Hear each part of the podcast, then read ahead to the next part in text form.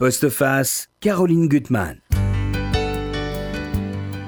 Il y a une espèce très rare sur Terre, celle du voyageur total. Beaucoup plus intéressant que le baroudeur qui ne fait qu'arpenter le terrain, le voyageur total rêve, fantasme, nourrit, entretient et renouvelle sans cesse ses pays d'adoption pour s'y fondre totalement. Nous avons une chance inouïe aujourd'hui, chers auditeurs, d'avoir sur notre plateau un spécimen de cette espèce. Monsieur Olivier Barrault, présent à ma droite. Bah, je suis très contente de vous recevoir, Olivier. Mais je ne suis pas moins d'être présent à vos côtés. Je remarque votre fidélité qui est très touchante. Ah, mais hmm. je suis fidèle et en amitié et en lecture. Hmm. Très important. Donc, vous, vous publiez une sorte de troisième volume de votre triptyque, on pourrait dire ça. Boréal chez Gallimard. Alors un livre étonnant parce que c'est donc autour des pays du Nord, hein, mais où vous mettez autant d'imaginaire que de voyage. C'est ça mhm. que j'ai que j'ai beaucoup aimé dans ce livre. Alors, vous nous aviez séduit avec le, premier volet de, de, de, cette saga, on va dire ça, Mité le repas, où c'était la puiser dans vos origines, hein, mhm. votre maman, et, et, et, puis tous vos voyages, vous êtes intimement repas, même dans vos références littéraires. Inconscient. Second livre, c'était Amérique. Amérique parce que c'est devenu votre seconde patrie, vous y êtes sans cesse, vous mhm. faites des voyages quasiment presque tous les mois, hein, c'est mhm. ça, aux États-Unis. Et là, je trouve que c'est d'autant plus étonnant que la... Euh, euh, que, finalement la, Suède et Stockholm, vous, dites un, tropisme, vous dites que vous êtes suédophilie, vous avez une sudéophilie chronique. Amoureux de Bergman, de Strindberg, on verra tout ça. En tout cas, bon, c'est un livre étonnant. Alors, elle, euh, ma voisine de gauche, ma Barbara, on pourrait dire quoi elle a, une lecturophilie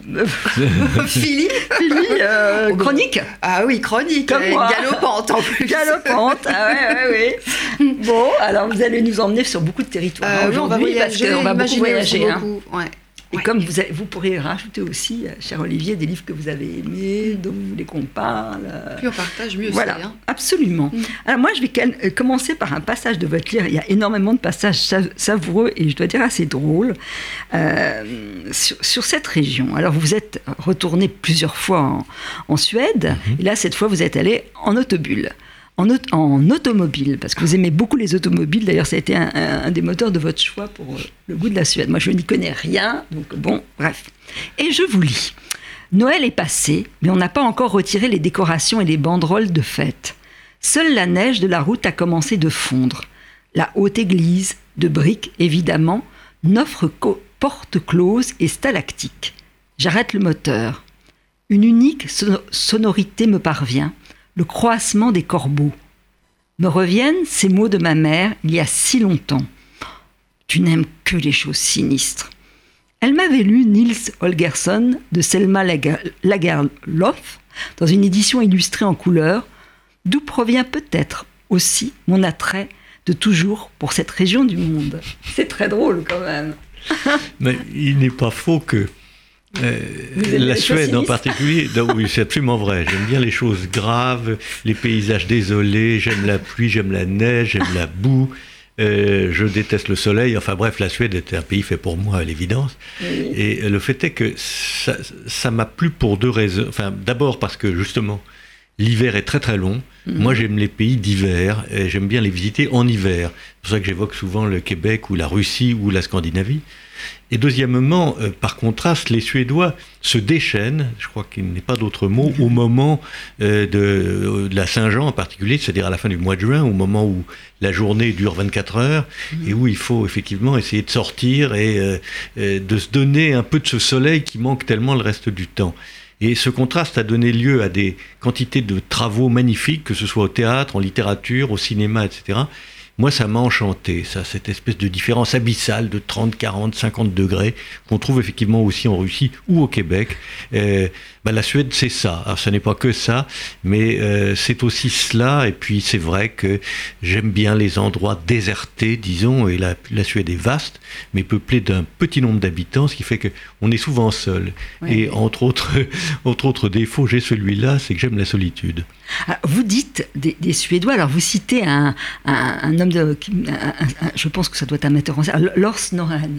Lars Noren, bien sûr. Lars Noren, c'est à la fois un metteur en scène et un auteur dramatique qui a été joué cette année à la Comédie Française, puisque l'administrateur général actuel, Eric Ruff, qui est d'ailleurs d'origine mmh. norvégienne, mmh. lui avait commandé une pièce qui s'appelle Poussière et qui a été ah jouée. Et vous donnez d'ailleurs euh, très envie de la, voir. Alors, vous dites de lui, très suédois, très bergmanien, je veux dire déchiré, existentiel, pessimiste, métaphysique. Mhm. Un peu plus loin, vous parlez d'un coureur qui est d'ailleurs assez fascinant, Dan Vahern, que mhm. vous aviez vu, euh, mhm. vu courir. courir, qui arrive euh, complètement le visage déchiré. Enfin, vous le croisez, c'est terrible, les gens qui font la course, moi je déteste ça.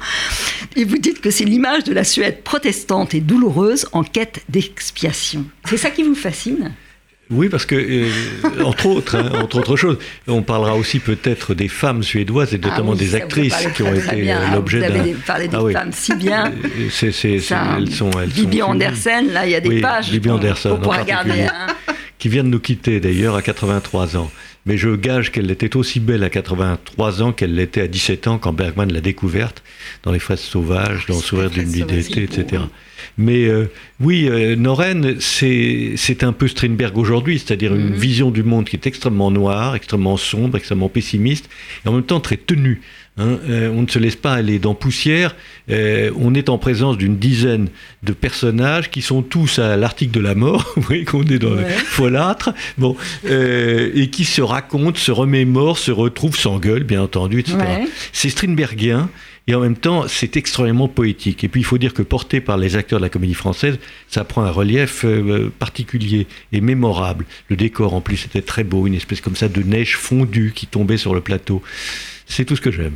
Alors, vous dites que bon, ce, tropisme pour la Suède, il est venu depuis l'enfance. Alors, mmh. il y a plusieurs détails que vous donnez qui sont touchants. Vous avez vous aviez repris l'appartement d'un Suédois, c'est ça quand vous étiez. Euh, euh, oui, enfin.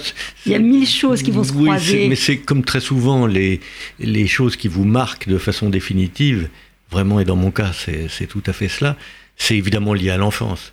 Euh, on est tous dans nos livres euh, les enfants de nos lectures, de nos souvenirs, de nos parents, de nos bonheurs et aussi certainement de nos désarrois. Euh, en l'occurrence, oui, un ami suédois de mes parents nous avait légué ou offert à ma sœur et moi un singe en bois avec les bras et les jambes mobiles. Et c'était un, objet magnifique. Vous savez que les Suédois sont très mm. bons spécialistes du bois, comme les Danois d'ailleurs, ou les Norvégiens. Et ce jouet m'a enchanté. Je l'ai toujours. Et euh, je l'ai posé sur une bibliothèque comme ça. Et, été, ce type avait un charme personnel extraordinaire, cet homme. Et, et il nous a, ma sœur et moi, beaucoup éclairé sur son pays, qui semblait être une sorte de paradis terrestre. C'était à l'époque la social-démocratie qui régnait en. Suède, c'est-à-dire une espèce de paix sociale négociée et intelligente, assez généreuse, d'autant plus que le pays étant très riche, chaque citoyen finalement s'en trouvait très bien. Dans votre livre, on va y revenir. C'est vrai que vous montrez tous les aspects de la, Suède. Il y a une petite initiatrice, Astrid, qui est mmh. une étudiante à Paris. Euh, très religieuse, d'ailleurs, vous, vous, respectez, vous qui êtes athée, son, son recueillement et ça, et qui, elle, elle a peur que sa Suède euh, vire à quelque chose de pas bon du tout. et, vous, vous voyez au fond le, beau côté, enfin encore, ce qui reste de, très beau, même on, y reviendra pour l'accueil des immigrés, tout ça. Mais dans votre livre, ce qui, ce qui m'a beaucoup amusé, c'est, bon, tous les petits objets qui vous ont amené tout doucement vers, cette Suède. Alors, mmh. il y a euh, mmh. l'écrivain qu'on a beaucoup aimé, François-Régis Bastide. Mmh. Et alors là, cette collection, moi, je voudrais que je la retrouve au seuil, la collection Planète. Petite Planète. Petite Planète, euh, qui était. Euh, et un ouvrage que vous aviez dans votre bibliothèque. Oui, absolument. Mais vous, Caroline, vous ne serez pas en mal de découvrir cette, cette publication ancienne des éditions du Seuil. C'est une collection qui avait été inventée par Kees Marker, le cinéaste, ah, qui, entre autres choses, s'intéressait à à toutes ces collections de semi-poches que le Seuil a émises vers 1950. Et euh, Petite Planète, c'était des pays ou des régions d'ailleurs. Il n'y avait pas que des nations dans cette collection. Euh, il y avait par exemple Québec, qui n'est pas un État indépendant. Et. Euh, et voilà, et le numéro 2 de la collection, c'est Suède, et il avait été confié à François-Régis Bastide, qui à l'époque était très loin de devenir le diplomate qui, tel qu'il le sera à la fin de sa carrière, mais il avait un goût marqué et assez rare à l'époque pour ce pays-là. Et c'est un livre dont la couverture rouge, jaune et bleu, les couleurs du drapeau de la Suède, m'avait déjà frappé. Et puis, j'ai lu là-dedans les émois profonds de Bastide, car c'est un livre très personnel où il n'hésite pas à faire allusion à sa vie privée. Oui, c'est le numéro 2 de la collection. Alors évidemment, il est totalement démodé par rapport à tout ce qu'il évoque sur les statistiques, etc. Le pays a complètement changé, mais, mais l'essentiel demeure. C'est quand même c'est un pays de tolérance. C'est un pays protestant, oui, ça c'est le moins qu'on puisse dire, il y a qu'à regarder les films de Bergman, mais la tolérance, euh, plutôt la, le, goût ou la formation religieuse mhm. exigeante euh, de, la Suède n'empêche absolument pas une certaine et même très grande liberté de mœurs et d'expression.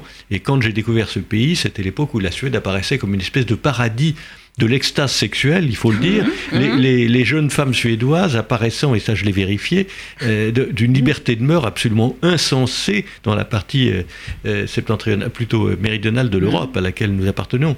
C'est-à-dire que les Anglais, les Anglaises, à nous les petites Anglaises, mais surtout les Suédoises, étaient des filles complètement libres. En plus de ça, elles étaient magnifiques. Elles étaient, elles demeurent. Hein. Euh, rien n'a changé de ce point de vue-là. Évidemment, j'en étais très très marqué, même si je suis obligé de confesser que la jeune personne qui rythme ce livre et qui en forme en quelque sorte le fil rouge, mhm. Astrid, n'a jamais existé, comme je le regrette. Ah oui, vous avez rêvé. Et, c'est ça qui est d'ailleurs très beau dans ce livre, c'est les allées et, venues entre, au fond, Paris, la France, mmh. où la Suède est présente. Elle est, mmh. elle est, présente dans votre imaginaire et puis dans la réalité.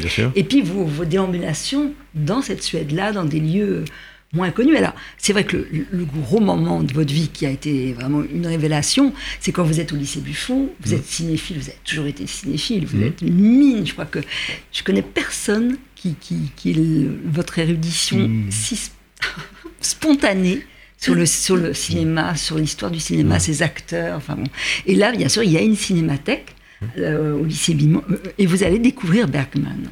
Oui, il y a un ciné-club, effectivement. Euh, et un, jour comme ça, oui, nous sommes adolescents, je vois le septième saut euh, film de 1957, qui est l'un des films qui a révélé Bergman au public français, puisque le film a été présenté au Festival de Cannes, mhm. et qu'il a littéralement estomaqué tout le monde, à très juste titre.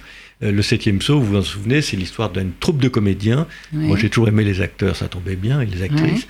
Donc, euh, une troupe de comédiens errantes qui va d'une certaine façon affronter la mort, et la mort est incarnée dans ce film ça c'est très bergmanien aussi, qui n'hésite pas à convoquer la divinité, qui n'est pas absolument identifiée comme telle, mais qui néanmoins porte bien les stigmates, et c'est le mot, de la divinité.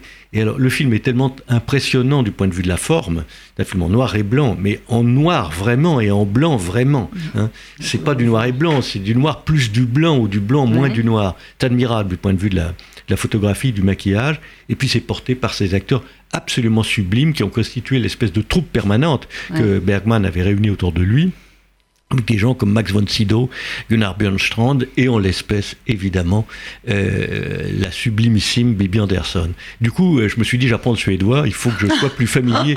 Bon, je l'ai jamais très bien parlé, mais j'ai encore quelques vagues notions. Vous, vous dites, et ça c'est très fort, oui Bergman ou la révélation un demi-siècle que je vis son œuvre, qui m'est dévoilée à peu près en même temps que les toiles de Magritte et les romans de Madiano, puissance tutélaire définitive.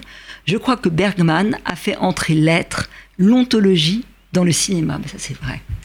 Oui, c'est vrai. c'est difficile à, dire, mais je crois que vous le dites vraiment bien, entrer l'être. Oui. C'est euh, cette sensation qu'on a. Il me semble effectivement que la philosophie, qui est quand même quelque chose de très difficile à appréhender et encore plus à faire passer pour le grand public, euh, lui, il en a d'abord la connaissance, l'intuition. Son père est pasteur, faut pas l'oublier. Donc il est frotté des textes mhm. religieux et des hantises que la religion protestante euh, s'est distillée auprès de ses fidèles. la hantise de la mort, bien entendu, euh, à la fois la, l'appétence du désir et euh, le fait qu'on doit le réfréner, bref, toutes sortes de contraintes qui ne sont pas particulièrement euh, commodes. Et il est, à mon sens, évident que Bergman parvient, dès ses premiers films d'ailleurs, à faire apparaître ces contenus-là, c'est-à-dire, oui, la présence de la mort, dans le septième saut, c'est mhm. absolument évident, le souvenir d'enfance fondateur. Je pense à euh, le, scène d'une nuit d'été, euh, sourire d'une nuit d'été, qui est aussi un de ses premiers films, peut-être un des plus beaux, où vous voyez confronter une jeunesse habitée par le désir de vivre, et qui est magnifique, Bibi Anderson, et un vieil homme interprété par le grand cinéaste Victor, Victor, pardon, excusez-moi, Victor Sjöström, qui a été le maître de Bergman, et qui est un professeur à deux doigts de mourir et qui va se confronter à une figuration de la mort. On est dans quelque chose qui rappelle le Moyen Âge, qui rappelle les illustrations du Moyen Âge et cette terreur, cette terreur qui, euh, surtout quand elle était accompagnée par la maladie, par les pestes, par les mhm. épidémies, euh, qui assaillait les malheureux euh, qui se réfugiaient dans une église qui, hélas, ne pouvait pas grand-chose pour eux. Et eh bien tout ça, Bergman l'a senti, l'a vécu, l'a illustré, et il me semble qu'il n'est pas absurde, effectivement, pour ça que j'ai employé le mot un peu pédant d'ontologie, mhm. d'évoquer dans son cas euh, le surgissement de l'être dans l'image cinématographique. Il avait eu des prédécesseurs scandinaves, et notamment mhm. le Danois euh, Karl Theodor Dreyer, qui avait très bien senti ça aussi à l'époque du cinéma muet. Il ne faut pas oublier que c'est Dreyer. Ah oui. Et puis enfin, Dreyer a fait le, plus beau film du monde, mm. enfin l'un des plus beaux films du monde avec le procès de Jeanne d'Arc, mm. et René mm. Falconetti dans le rôle, film muet, donc très antérieur au début dans la carrière de Bergman mais Bergman a toujours reconnu que Sjöström en Suède, Dreyer au Danemark avaient été, sinon ses maîtres, en tout cas ses initiateurs. Et euh, tout ça reste, je trouve, d'une densité poétique absolument admirable. Oui, c'est beau. Alors, avant de donner la, parole à, notre Barbara, qui va commencer à nous égrener ses, coups de cœur, euh, livres à apporter en vacances ou à lire à Paris, il hein, n'y a pas d'un. C'est vrai que vous parlez. C'est vrai qu'il y a moi, je rêverais d'aller de, visiter la Suède. je ne connais pas. Ah je, vous emmène. Moi, je veux bien. Mais c'est vrai que le public français, là, il y a un véritable engouement pour les policiers scandinaves. C'est venu euh, brutalement. Enfin, il y a quand même plein de best-sellers. Euh, bon, ça va de Mankel à, Leckberg. Enfin, il y en a plein. Vous êtes lecteur, vous? Oui, euh, à l'occasion. Hein. bon, j'ai comme tout le monde lu Millennium. Enfin, en tout cas, le premier. Déjà un peu moins le deuxième. J'ai vu l'adaptation cinématographique assez réussie d'ailleurs. Bon, euh, là, il a, il a disparu prématurément et il a trouvé un, successeur, puisque le personnage continue d'exister. Euh, le fait est qu'il y a quelque chose de très étonnant là-dedans. Comment se fait-il que dans, dans, ces pays qui produisent finalement relativement peu de livres, je parle du Danemark et de la Suède, incidemment de la Norvège, comment se fait-il que le genre policier s'y soit acclimaté aussi magnifiquement? Et plus encore, comment se fait-il que des pays relativement éloigné et d'autres cultures, euh, est adhéré finalement à ce mhm. personnage, euh, au personnage en particulier de Millennium. Il faut dire aussi que c'est formidable. Les personnages inventés, euh, personnages féminins en particulier, bon, sont absolument sublimes. C'est, à mon sens, pas tellement d'ailleurs l'intrigue stricto sensu qui intéresse, que le panorama indirect que ces romans évoquent de leur pays d'origine et de provenance, la manière dont les gens s'articulent. Euh, l'immigration, par exemple, qui est un sujet majeur aujourd'hui mhm. pour toute l'Europe, il a bien entendu affecté, et ce n'est pas péjoratif, il a touché les pays scandinaves. Bon, mhm. Je parle d'Ibrahimovic, qui est plus célèbre. C'est très intéressant d'ailleurs. Des endroits où il y a une vraie intégration. Ah, mais oui, en tout cas des tentatives, notamment à Göteborg, dans la deuxième ville du pays. Bon, euh, tout, ça, tout ça est présent dans ces romans policiers. Mhm. C'est-à-dire que, euh, encore une fois, la religion est un est fondamentale. Il y a la peur de ne pas y arriver. Bon. Mhm. La social-démocratie, ça consiste à conjurer la peur, hein, à essayer d'établir des rapports sociaux paisibles qui évitent les affrontements. Parce que selon les Suédois, sont euh, en quelque sorte des initiateurs. Aujourd'hui, d'autres euh, d'autres difficultés surviennent avec le fait qu'en fait le Sud est passé au Nord. Et c'est pas prêt de s'arrêter parce que c'est un mouvement mhm. définitif. Mais la Suède en, en, prend sa part, si j'ose dire, et ces romans policiers aussi. C'est sans doute une des raisons de leur succès. c'est intéressant. Alors Barbara, ce ne sont pas des romans policiers euh, scandinaves cette fois. Non, non, non, Là, c'est anglais pour ah. commencer. Alors, euh, l'été, c'est le, le moment. Le maître, maître. Euh, il y en a plein. L'été, c'est le moment où on redécouvre le pouvoir des maisons. Euh, les maisons de l'enfance, maisons de vacances, que les maisons ont un pouvoir hein, euh, qui tient, qui Tout à, fait qui tient à leur histoire, qui tient à l'histoire des personnes qui y ont vécu et qui parfois continuent d'y vivre hein, de manière mystérieuse. Ah. Je disais, quoi de mieux pour commencer l'été qu'une histoire de maison hantée? Euh, Pas n'importe quelle histoire de maison hantée, mais Slade House, de, le fabuleux Slade House de David Mitchell aux éditions de l'Olivier. C'est une histoire de maison hantée d'aujourd'hui, avec des gens d'aujourd'hui euh, dans une ville d'aujourd'hui, puisque Slade House, en fait, est situé à, Londres, en plein cœur de Londres, euh, entre, euh, alors à proximité d'un pub, hein, évidemment, mhm. entre deux rues extrêmement animées, mhm. on klaxonne, on s'active dans tous les sens, et on accède à cette maison par une petite ruelle, une minuscule ruelle qui est difficile à, repérer en fait. Et ensuite par une porte, une porte noire, une petite porte, toute petite porte qui n'a pas de poignée. Euh, une fois qu'on a poussé la porte, mhm. on se retrouve dans un jardin merveilleux qui est rempli de fleurs, qui est rempli de fruits, qui est rempli d'oiseaux.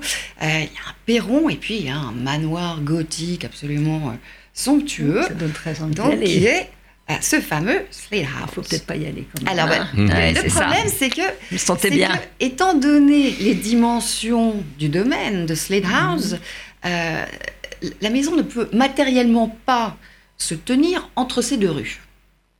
Deuxième problème, toutes les personnes qui sont invitées dans cette maison, euh, qui sont des personnes qui existent réellement, euh, n'en sortent jamais. Ah. Ah. Alors, le, le, fait est, c'est que tous les 9 ans, une nouvelle personne est invitée dans cette maison, une personne qui est à chaque fois différente de la précédente, qui n'a rien de particulier.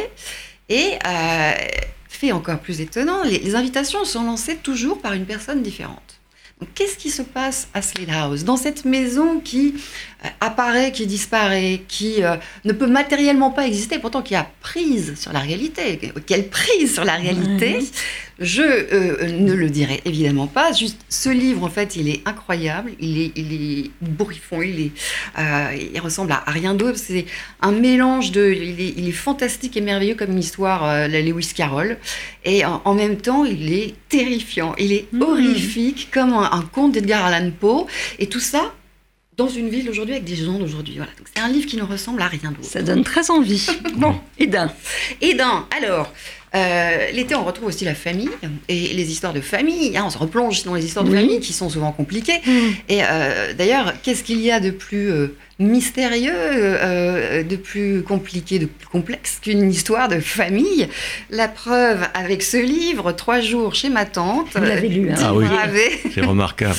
Euh, donc euh, aux éditions de minuit, enfin c'est aux éditions Poche, donc double minuit, qui vient de sortir. En fait, ce, ce, livre est d'autant plus surprenant, implacable, inquiétant que euh, on n'est jamais sûr du crime ou des crimes qui sont perpétrés, et cela tout le temps que dure la lecture, c'est-à-dire qu'il y a un doute. Mhm. Un doute qui plane et puis qui grandit et puis qui, qui évolue euh, euh, et un doute qui finalement nous explose au visage à la dernière page et d'une manière qui est complètement inattendue. Ben, en même temps, dans les familles, euh, rien mhm. n'est jamais sûr, hein, à commencer par le pire. Hein, on n'a jamais. Et, le fait est que euh, ce livre, cette histoire, ne ressemble pas à ce qu'elle est en réalité. En fait, il y a, des pistes qui nous envoient dans, enfin, on nous envoie dans mhm. plein de pistes différentes. D'ailleurs, ce livre, au départ, d'ailleurs, à, l'image de son titre, paraît mhm. assez cocasse. hein euh, et, en fait, on, rit au début, mais le, rire ensuite, euh, voilà, mais on continue de rire, mais d'une manière un peu différente. Euh, en fait, l'argument, il est très simple, c'est très drôle. En fait, on a Marcelo qui vit à l'étranger depuis une vingtaine d'années, qui reçoit une lettre de sa tante, qui, qui s'appelle Vicky, euh, qu'il entretient depuis 20 ans. Et puis Vicky en a assez, en fait. Elle, elle le convoque en France, à Lyon. et elle lui apprend qu'en fait, elle, elle, lui coupe les vivres. Il est hors de question qu'il continue de l'entretenir. Et puis, elle envisage même de le déshériter. Et donc, elle veut absolument avoir une discussion avec lui. Alors, mmh. quelle discussion Une sorte de non? Pas vraiment. Non, elle est plutôt charmante, cette dame. Elle est assez délicieuse. Elle est très verte. Hein. Mmh. Elle a toute sa tête.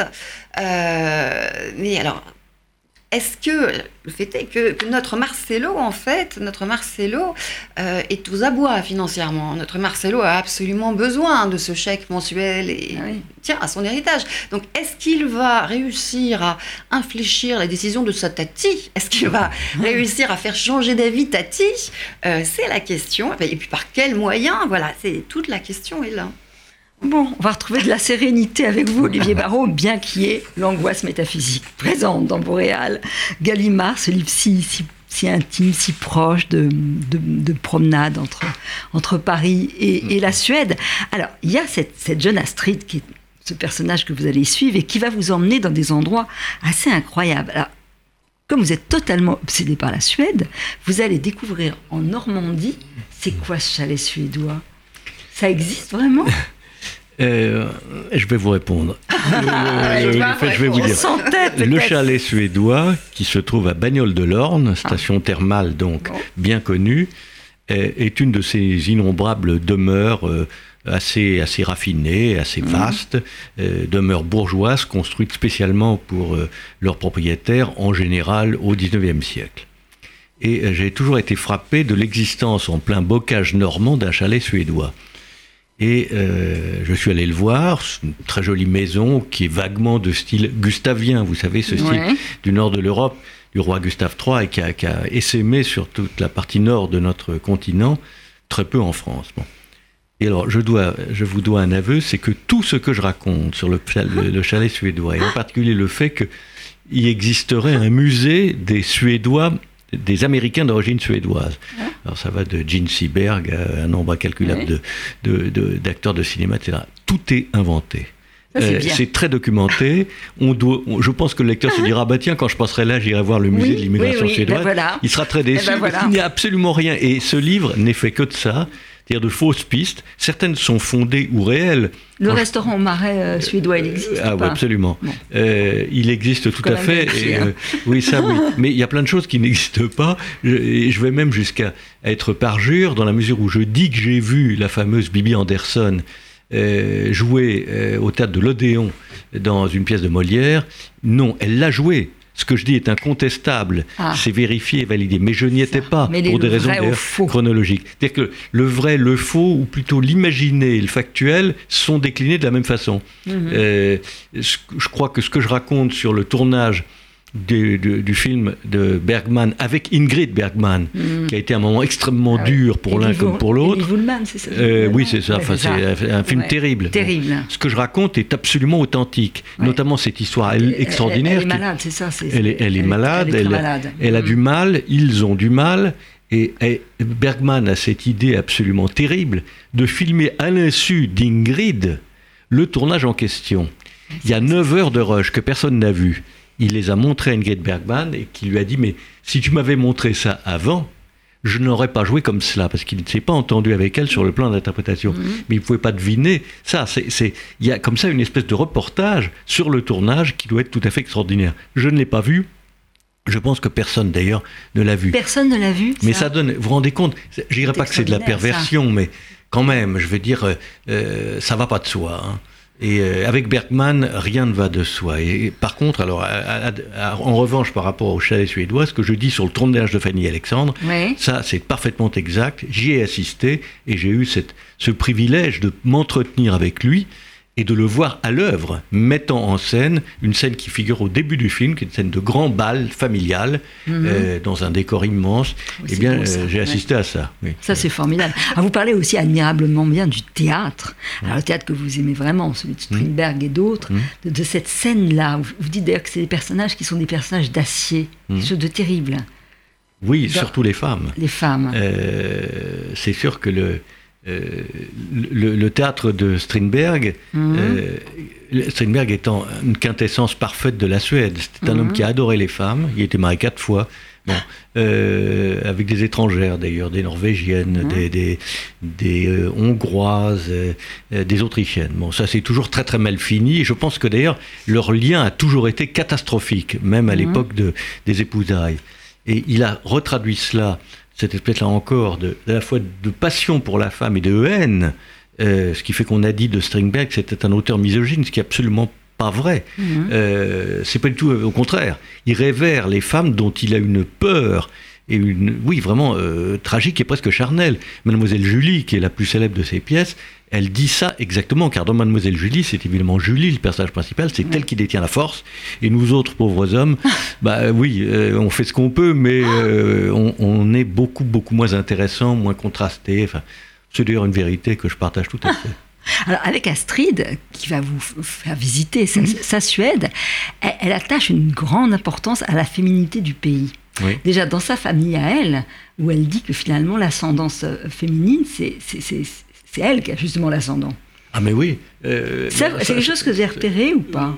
Oui, mais que j'ai complètement inventé. La, famille d'Astrid, la ferme familiale. Le, rôle de la femme. Ah mais oui, le rôle de la femme, c'est celui-là. C'est-à-dire que les, la ferme, vous l'avez complètement inventée. Ah, totalement. Euh, J'en ai vu des fermes Ouais. euh, comme cela, bien sûr, parce que je crois que je connais Ouais. convenablement le pays.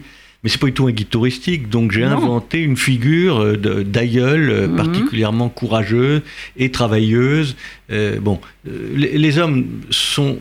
Moi, je suis un bonhomme, donc je m'intéresse par définition plus aux femmes qu'aux hommes. Euh, Ah. Oui, bon, c'est normal. même si j'aime les œuvres de, de, de certains de ces hommes, et on les a cités, Bergman ou Strindberg ou Sjöström, etc.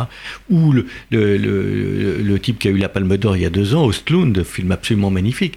Il y a une tradition du cinéma en Suède qui est paradoxale parce que c'est un Mhm. petit pays avec une production qui n'est pas immense, mais avec des, des cinéastes absolument hors du commun. On peut dire la même chose du théâtre. Euh, c'est en ça que ce pays est quand même, je trouve, très attirant. Et puis alors, n'oublions pas la splendeur de la ville de Stockholm, euh, ville construite sur des îles, donc reliée entre elles par des ponts. Euh, Ça, ça m'a fasciné. c'est- vrai que je magnifique. ne savais même pas. On parle à très juste titre d'Amsterdam, et on a raison Oui. de parler d'Amsterdam. Mais franchement, Stockholm n'est pas moins belle, et n'est pas moins belle en toute saison. L'hiver, la lumière, savez, les lumières jaunes du côté du, du, du- du château royal, c'est c'est très très beau. Et alors en été, où il fait très chaud, c'est merveilleux. Il y a une Il a- brise comme il ça. y a des endroits où il n'y a personne, ça vous le dites très souvent, vous Oui. vous retrouvez seul. Oui, oui, mais ça, rues, là. euh, il faut. Encore, c'est pas sinistre que d'être seul. Ce n'est pas synonyme. Mais il faut aimer la solitude parce que dès que vous quittez Stockholm et que vous montez vers le nord, Mhm. euh, vers le, le cercle arctique, etc. Bon, euh, là il y a beaucoup moins de monde. Il y a surtout des forêts, il faut bien le dire, et quelques Mhm. villages. Euh, ce sont des zones désertes. Julien, euh, Julien Gracq, finalement, trouvait ça lassant. Ils détestaient, oui. Euh, ces, oui. ces paysages qui disaient que c'était toujours la même chose. Oui, alors euh, c'est vrai sans l'être, mais c'est vrai que ce sont des lacs, euh, des, des forêts, quelques maisons de bois, euh, en général de, de bois peint euh, avec des couleurs vives. Mhm. Euh, c'est vrai qu'en Suède, il faut une vie intérieure. Mhm. Euh, L'hiver, ça sert à ça. hein. L'hiver prolongé sert à ça. Et par ailleurs, ils ont une, une appétence incontestable pour une intériorité, je dirais, angoissée. Bon. Euh, L'angoisse, moi, ça me va, ça.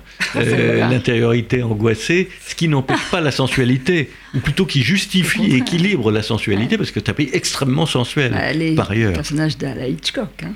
Ben oui. Sont- ben oui. Et- et il aimait les blondes, Hitchcock, et en particulier, c'est vrai, euh, des femmes qui auraient très bien pu être d'ascendance suédois, Ouais. les Tippi Hedren, Eva Marie Saint, etc., la Grace, Grace Kelly, qui est totalement américaine, mais qui ont un type qui rappelle effectivement... Ouais, oui, cette fausse la- froideur. la- oui, et puis ce Mhm. côté comme ça, la chevelure Erratique. euh, et magnifique. Hein, elles sont, le- les actrices suédoises, c'est là encore une tradition, et beaucoup ont fait des carrières internationales d'ailleurs, au-delà même de leur pays d'origine. C'est beau. Alors, Barbara, je reviens vers vous. Toujours, vous allez continuer à nous, à nous donner des envies. On va passer de la Suède alors à, à la Chine hein, au XVIIIe siècle. Ah, c'est- c'est des avec voyages, euh, bah, c'est le temps du hein. voyage, hein, c'est le temps du voyage avec Cox ou la course du temps euh, de Christophe Reinsmer qui, euh, si qui est allemand je crois, euh, euh, qui est philosophe de formation et donc c'est au livre de poche. Donc nous sommes en Chine au XVIIIe siècle, Euh, l'empereur Qianlong qui en maître euh, sur euh, tous ces sujets et euh, sur les terres, sur les fleuves, sur les rivières qu'il transforme au gré de, de sa fantaisie, fait venir, on ne sait pas pourquoi, euh, le plus grand horloger du monde qui s'appelle Alistair Cox.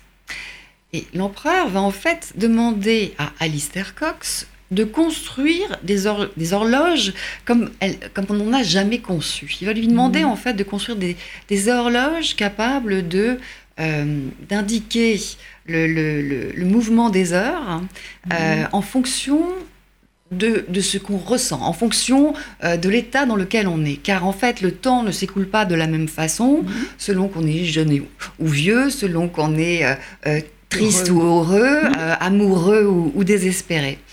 Et donc, euh, Alistair, pour construire ces merveilleuses machines, va devoir euh, euh, faire preuve d'imagination, mais il va aussi devoir faire preuve de, aussi devoir faire un travail de mémoire, parce que Alistair est un homme qui est brisé. Il est brisé par euh, la mort de sa petite fille, euh, dont sa femme ne s'est d'ailleurs pas remise. Donc, il va devoir retrouver, éprouver à nouveau euh, des, des émotions qu'il a perdues. Il va devoir éprouver euh, à, nouveau la joie, à, nouveau, à nouveau les, les sensations, les sentiments qui sont associés à l'amour. Et puis il va devoir aussi vivre des expériences qu'il n'a jamais vécues pour savoir euh, ce qu'on ressent à ce moment-là, comment le temps s'écoule dans ces Mhm. moments-là. Et par exemple, qu'est-ce qu'on, co- comment le temps s'écoule quand on est quasi- quasiment certain de mourir dans, dans la seconde qui suit. Donc il va vivre tout un tas d'expériences, mais pour construire ces machines. Et curieusement, en fait, l'empereur semble se détourner de, de ces machines, finalement, pas leur accorder la- l'importance euh, qu'on pensait, parce que l'empereur a un autre projet, un projet qui est beaucoup plus, beaucoup plus grandiose, qui est beaucoup plus exigeant. Alors, quel projet je, je le laisse découvrir. Euh, ce livre, en fait, c'est pas un roman historique, euh, ça se rapproche plus d'un conte, parce que tout est merveilleux dans, philosophique. ouais. euh, alors, conte philosophique parce qu'il est question Oui, du temps et de temps. maîtriser le temps et de, voilà, de la sagesse ou de la folie, hein, de, de, ce désir de maîtrise du temps. Mais c'est aussi un livre euh, où tout est merveilleux depuis la, la nature que le- que l'empereur, en fait, euh, euh, modèle, euh, enfin, euh, travaille comme, un- comme un artiste, travaille sa, sa toile jusqu'aux aux machines absolument enchantées d'Alistair. Voilà. Ça donne envie aussi. Ouais. Hmm, bon, on va devoir choisir. Ou pas, ou pas d'ailleurs. Euh, ou pas, non, Hein on, peut, on peut tout On peut- prendre. on peut hein. tout prendre, On peut hein. tout prendre ouais. volontiers. Alors, euh, qu'on parte en vacances ou pas. euh, Absolument. il y a, voilà, est-ce que certains ne partiront pas tout de suite en vacances? Euh, Il y a une façon euh, formidable de voyager, c'est de cuisiner. hein. Alors, de cuisiner, mais alors, de cuisiner avec une collection qui s'appelle 10 façons de préparer, euh, euh, qui sont absolument. C'est quel éditeur Alors, ce sont les éditions de L'Épure qui, Oui. font, euh, qui font un travail fabuleux parce que ces livres, sont vous voyez, jolis, le- le- ah, ils, sont, ils sont somptueux. Euh, ils sont, alors, ils sont, euh, les couleurs sont magnifiques. Vous voyez le brocoli avec ses pages jaunes, là, par exemple. La typo est magnifique, le papier est magnifique. Euh, ils sont hein. euh, reliés en fait comme des cahiers d'écoliers avec un, un fil de lin. Ils sont absolument magnifiques. Euh, donc les derniers, les voici, le brocoli, le citron, qui est une réédition euh, Et le citron, parce que c'est un, c'est un best-seller. Alors on Ah. peut travailler les, Je, les- je, je, je vous fais. Et il Le y a le, le, citron, le citron, bah, on peut travailler les le écorces citron. de citron. Bah oui, et le, le limoncello, là j'ai j'ai hâte de- de- d'essayer j'adore cette nouvelle ça. recette de limoncello. Poudre Euh, d'écorce de citron. Ne jetez plus vos pots de citron. Et d'ailleurs, ce livre a été réalisé par, euh, par euh, la dame qui, qui a la, la boutique rap, formidable boutique rap, épicerie italienne euh, qui, qui est à Paris. Et donc, il y a des recettes qui sont absolument fabuleuses. Et le plus Ah oui, ça donne envie de- quand même. hein. Du citron dans mon risotto. Ouais, Pourquoi le pas, hein. risotto, ouais. Est-ce que la, la cuisine suédoise, elle est, elle, elle est moins bien, moins bien que le Euh, pays, oui, d'accord C'est pas par là qu'elle brille. Par Ouais, ça- c'est pas- c'est cet pas comme ça qu'elle que le vous a- pays brille. Ah oui, non. limoncello, Mais boisson les, les hors d'œuvre, les hors d'œuvre, Les si, hors d'œuvre, les oui, voilà. Eh oui, Euh, bon. smorgasbord, ça oui, Ça, c'est c'est très pas bien. mal. Regardez, pain brioché au miel, huile Ouais. d'olive et citron confit. Ouais, celui-là d'être citron. délicieux. Citron. Mais alors, le dernier Ah de la collection est encore plus intrigant parce que ce sont les dix façons de préparer le nuage. Alors, l'idée de, de- de ce livre, en fait, euh, c'est Oui. de mettre un nuage dans son assiette. Alors que ce soit un, un nuage floconneux, un nuage croustillant, un, un- un nuage euh, parfumé. Voilà, je n'en dis pas plus sur ce livre qui est ça. absolument poétique. C'est un, ça, c'est idée, un hein. livre de recettes euh, comme on n'en a jamais vu, comme on n'en verra euh, jamais plus. C'est un peu comme Voilà. votre livre. Oui. Beaucoup d'imagination quand même. hein. Beaucoup de nuages.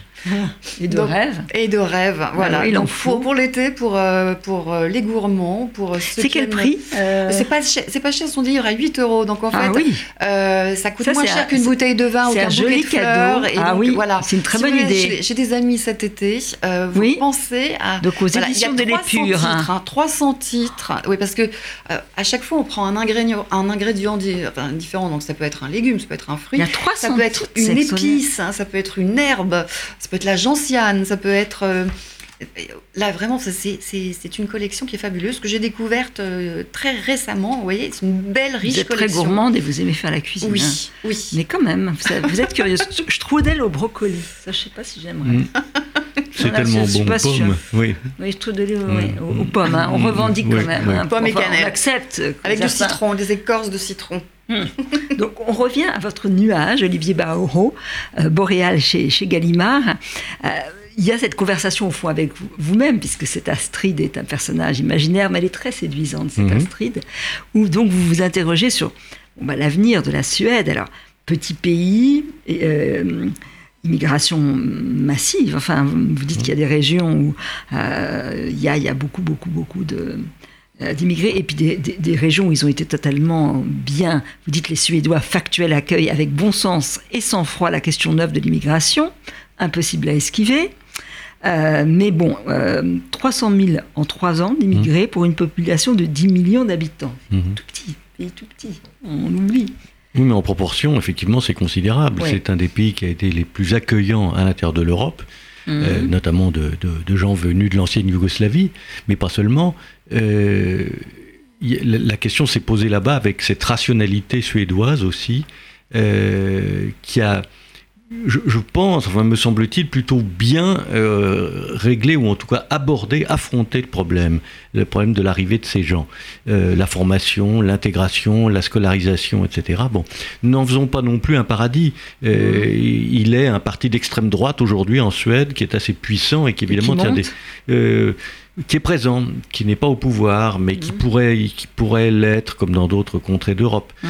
y compris la nôtre d'ailleurs, ah, malheureusement. Gagne, Hélas, euh, oui, ouais. euh, y compris le nôtre. Mais les Suédois font face à cela avec une certaine forme de bienveillance, qui est d'ailleurs un héritage protestant aussi. Hein. Il ne faut pas oublier que si certains, en France pendant la dernière guerre, si certains se sont plus que mal comportés, euh, les protestants dans l'ensemble ont été très Ouais. très bien, notamment les gardes des juifs, il faut Ah oui, bien le dire. Bon. fait, hein. Et c'est un peu le même syndrome, c'est-à-dire que on n'est pas, euh, on n'est pas hostile a priori, on est mesuré parce qu'il ne faut pas que l'équilibre Mhm. euh, sur lequel est fondé ce pays, qui est un royaume, ne pas l'oublier, l'équilibre est absolument essentiel. Il faut le poursuivre, il faut le préserver, il faut même peut-être encore le développer. Cet équilibre, eh bien désormais, il inclura euh, des gens venus d'ailleurs. Mais après tout, la Suède en a vu d'autres. Oui.